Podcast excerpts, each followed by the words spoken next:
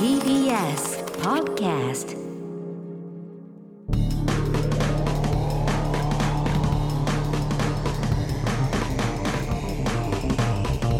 方の決意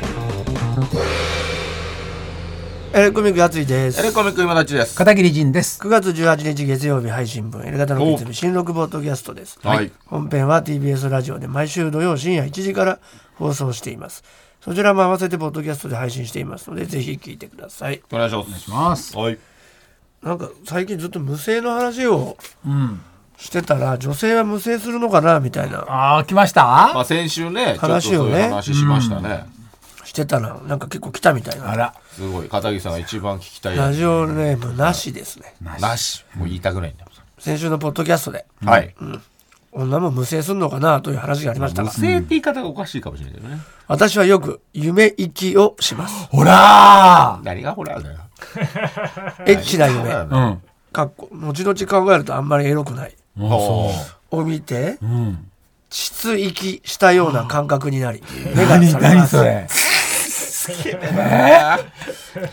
特に何か出るわけでもなくパンツも濡れていませんが行った後の気持ちよさと疲れが残っています、最近では夫のパンツを脱がしたら子供のような小さなチンチンがついていて、うん。大きくしようとはい一生懸命に舐めているという夢で行きましたへえ円満な夫婦だねねえ。あでもそれだけなのか行ってますでねもまあ膣息ってことはね夢行きしてるんですねみんないや、あげましょ結構来てますよ、はあラジオネー全部読ムんなしう。うん。またなし同じ人違う人です違う人。うん。違うなし。先週のポッドキャストで、女性の無性の話をお話しされていたので、私の体験談をお送りしまあすりがとうございます。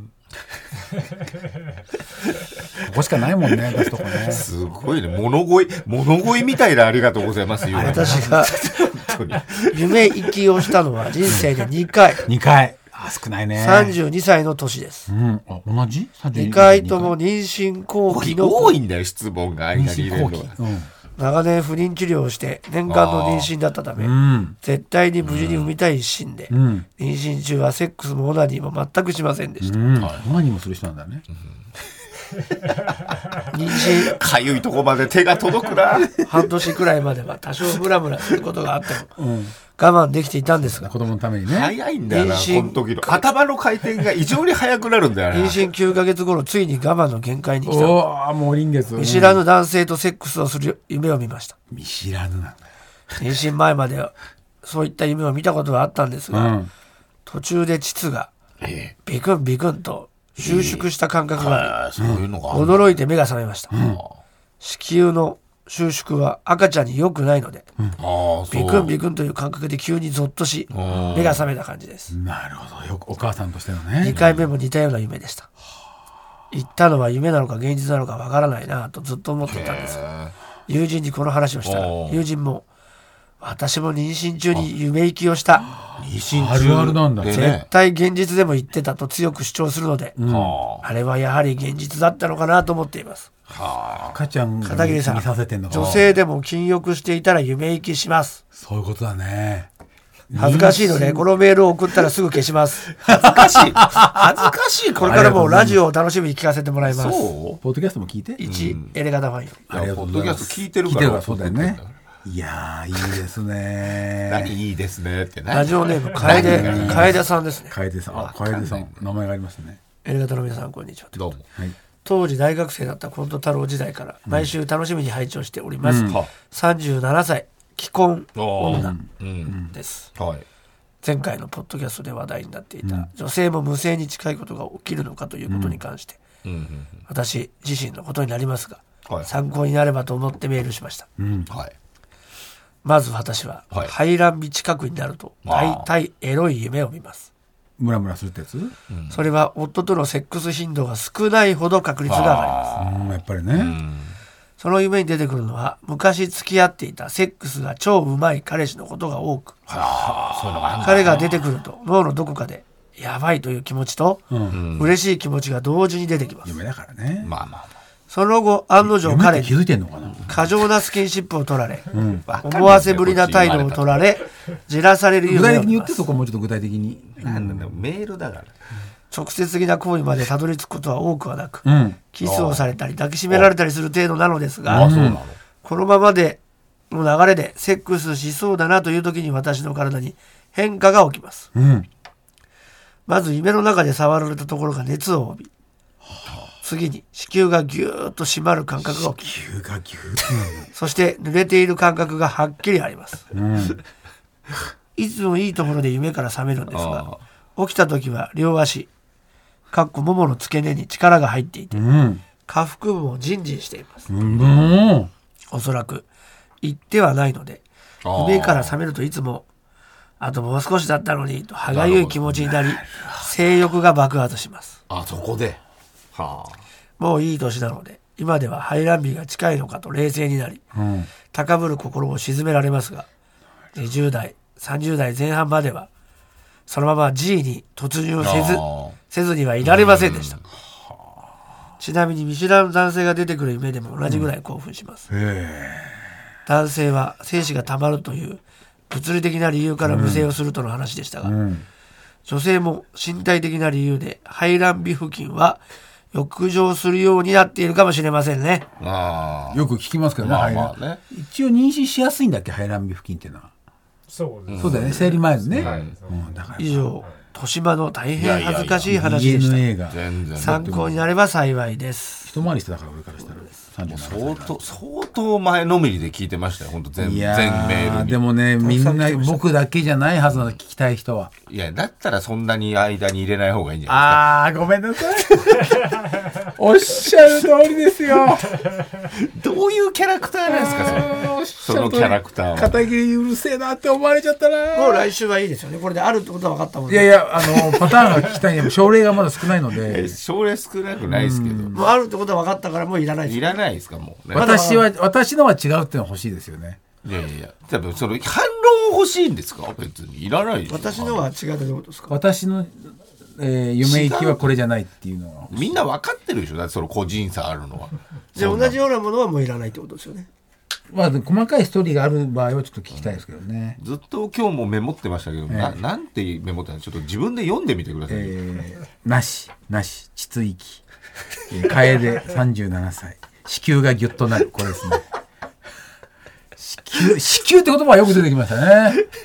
でも子宮、女性は物を子宮で考えるって言いますからね。今日のね今日やっぱのり子宮が3枚体を支配するんでしょうね。いや、早いですよ。やっぱその、この、この、こういうスケベなメールに対しての頭の回転が早いですよね。やっぱ妊娠後期っていうのはやっぱあるんであすとね。人の話聞かないですね。だからやっぱ本当に。やっぱそう西洋に貪欲な部分がある方がやっぱり多いんでしょうね。いや、そんなことないくまらあいでですもか。分かったんで、もう来週からは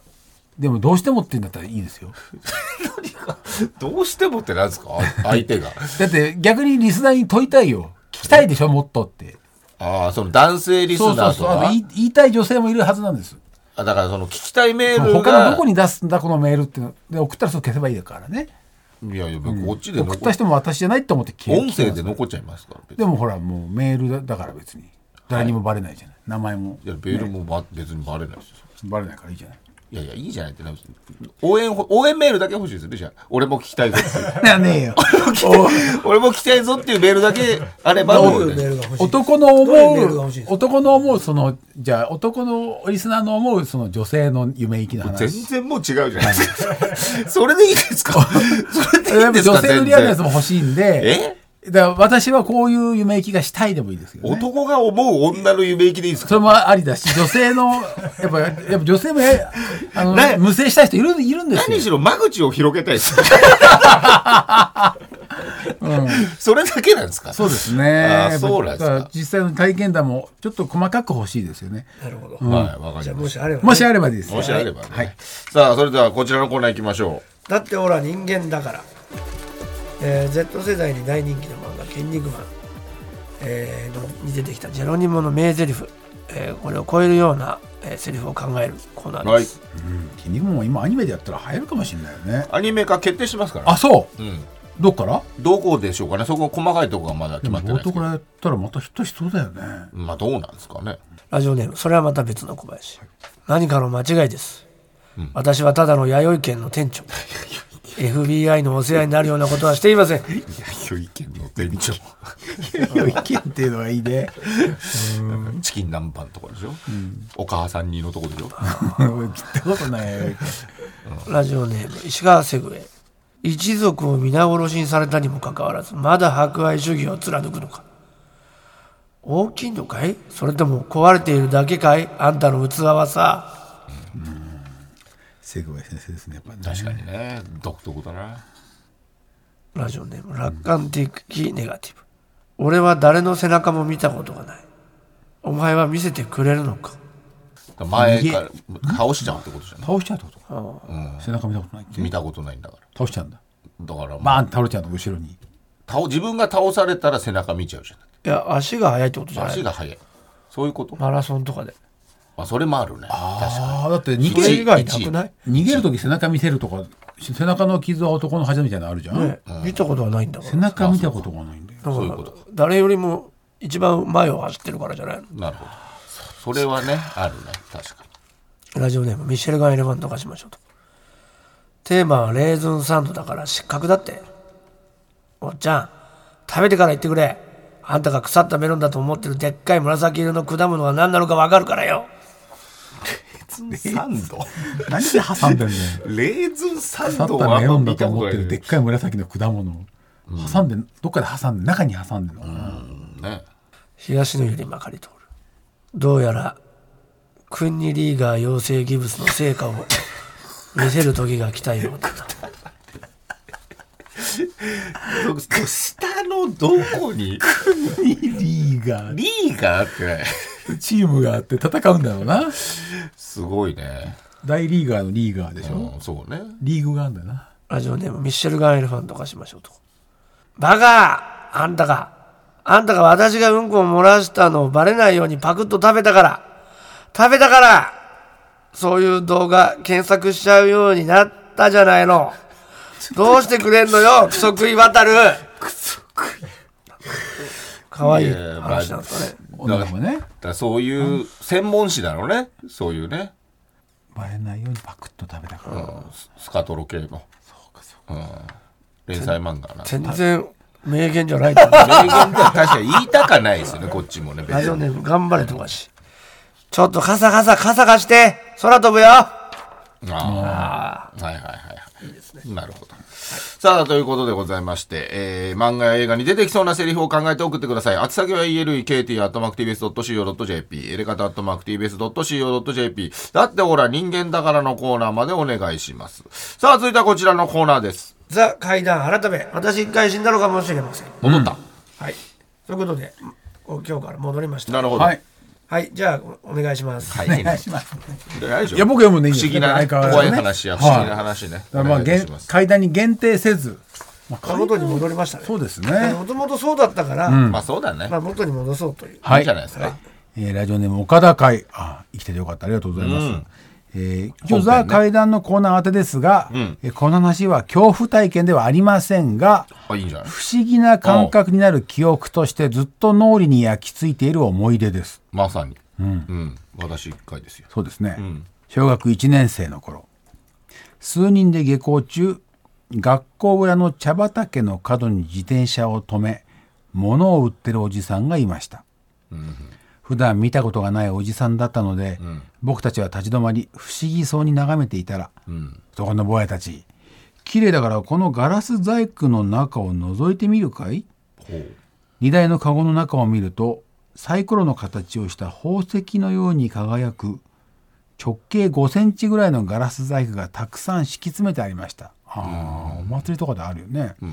言われた通り中を覗いてみると太陽の光が無数に反射しそれは美しくまるで夢の中に迷い込んだような幻想的な世界が一面に広がっていました、僕は一瞬で虜になり欲しくなったが荷台を見ると1個300円の文字まあ。おじちゃんまだここにいるママからお金もらったらすぐに戻ってくるから絶対ここで待っててねと告げ僕は慌てて帰宅し母にはおねだり、ママ今そこの茶畑に綺麗な宝石売ってるおじさんがいるの大切にするから300円ちょうだい母からは「あんたはすぐに物をなくすし飽きるからダメ我慢しなさい」と言われたが僕はおじさんと買う約束をしたの早く行かないと帰っちゃうお願いとダダをこねようやく「もうずっと大切にするんだよ買ったらママには見せてね」と母から300円をもらい慌てて茶畑へ、おじちゃんお金持ってきたよ」と小銭を渡しエメラルドグリーンに輝く宝石をゲット、落としたら割れてしまうので僕は大切にポケットに入れ帰宅し母に報告、ママこれ買ってきた宝石だよあれポケットの中に手を入れたが何も入っていないあら。え、まさかもうなくしたの、ねと母は呆れた様子、ほんの数分で母との約束を破ってしまった、ねしかし茶畑から自宅までは徒歩1分距離で100メートル、まあ。落としたら音でわかるし確かに僕は宝石を受け取りポケットに入れた慌てて歩いた道をくまなく探したけど、どこにも落ちてなくはおじさんに会いに行ったがあ。まあね。もう姿を消していました どういうことなんでおじさんんはあの日だけ僕の町に現れたのその後いないんだいねないんだ。あの宝石はどこに落としたのだろう、へえ。そもそもあの日僕は本当に宝石を買ったのだろうか、うん。この話自体が全て夢なのではないかなるほど。だとしたら今でも鮮明な記憶として残っている覗いた時に広がったあの美しい世界は何だったのはいかはいは今でも同じ道を歩いた時にふと思い出す現実が全て謎に包まれたかのような不思議な放課後の思い出です。もう1年生だからいはい。あ、そねうか。あるかもしれないよね。そういう、まあまあ、妄想がそう全部がね全部友達も見てたから友達そうだね。聞いてみたらね。そこに、。そのおじさん1回しか来てないんだよね。みたいだね。うん。さ俺らも帰り道にいたよねなんかあの手品のさああ、グまッズあとか売。ってるなんか人形がとかね針金でなんかできたやつ動くやつ映。なんか上映会がありますみたいなのあったなチケットを売ったり。画俺ほんとこうなんか自転車みたいなのなんかいあとっぱいテ箱ーにプ歌のテープあ、歌のテープね。テープなんか1000円とかしちゃうでしょ、そうだよねああ、だから手品やっぱあの100 200円か300円だったね本人が歌ってない系のやつ。そうそうそうああそうあったよねあったあった。別人が歌うって意味わかんないよねあの時ってまあ権利があんまなかったのかね、そういう音とかね俺音楽ピンクレディーのパッケージだけど違う人歌ってたもんカセットそうだよね、今ほちょっと聞きたいよね聞きたい聞いてすぐあれって思ったけど、うん、それずっと車で聞いてたもん知らないそれしかない知らない人のねそれ知らない人のピンクレディ知らない人のピンクレディーと曲かは知ってっけど声違うっつっていいよねそう今もうないもんねないよねあれね、確かにいやガンダムよりガンガルの方が価値があるわけだからね、まあ、うんうん、偽物の方まが、あ偽物ね、うん確かにさあということでいい話でしたねなんかいいですねせねえ。ちょっと、なん小か、一不の思ね議な話でしたね。さあ、ということで、あなたが知っている怖い話や不思議な話を送ってください。自分の体験談じゃなくても構いませんので、どしどし送ってください。あ先は elekt.tbs.co.jp、エレカタ .tbs.co.jp、ザ階段のコーナーまでお願いします。それでは最後に告知をお願いいたします。はい、えー来週月曜日「オンオン」というのを錦糸町の小金湯さんでやります、はい。これ月曜日なんですけど貸し切りイベントになっててまあ、えー水着を持ってきてくれればうん。男女ともに、えーサウナも銭湯も入れてで DJ やったり音楽あったりというライブあったりというイベントになってますこちらのチケットが、えー女湯の方女湯というか、まあ、着替えだけ女湯男湯分かれてるんですけど女湯の方がほぼ完売してるんで男の方はぜひよかったら来てください、はい鉄道そしてハローキティそして縄文ファンの、えー、全てが好きな皆さんに朗報です多いからね。えーその3つ好きなのじょ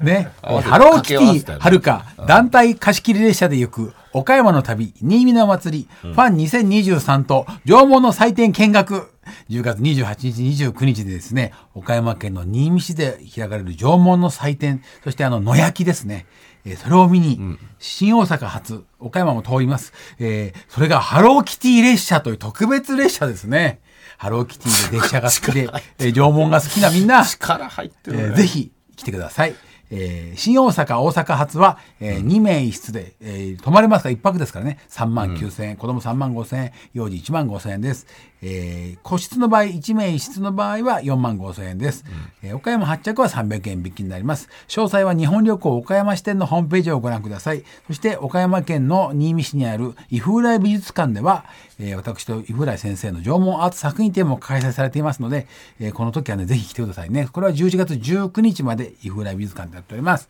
よろしくお願いします。はい。えー、我々、エレコミックと横山ゆりちゃんで、えー、引き出しというですね、えー、プレゼンティットバイ DM ブックスさんが配信中でございます、YouTube でね。毎週火曜と土曜、12時、お昼配信でございます、はいこちら面白いんで、ぜひ皆様、登録、視聴、お願いいお願たいしします。ます。さあ、そして私は、えー、任天堂のですね、ファミコン40周年記念で小林玩具店という、えー、剣道小林さんと一緒に、えー、番組やっておりますので、そちらも、えー、近々更新が第3回あると思いますので、そちらの方もぜひ見てください。ということで、エレカタの決日ポッドキャスト、今週はこの辺で、さようなら。さよなら。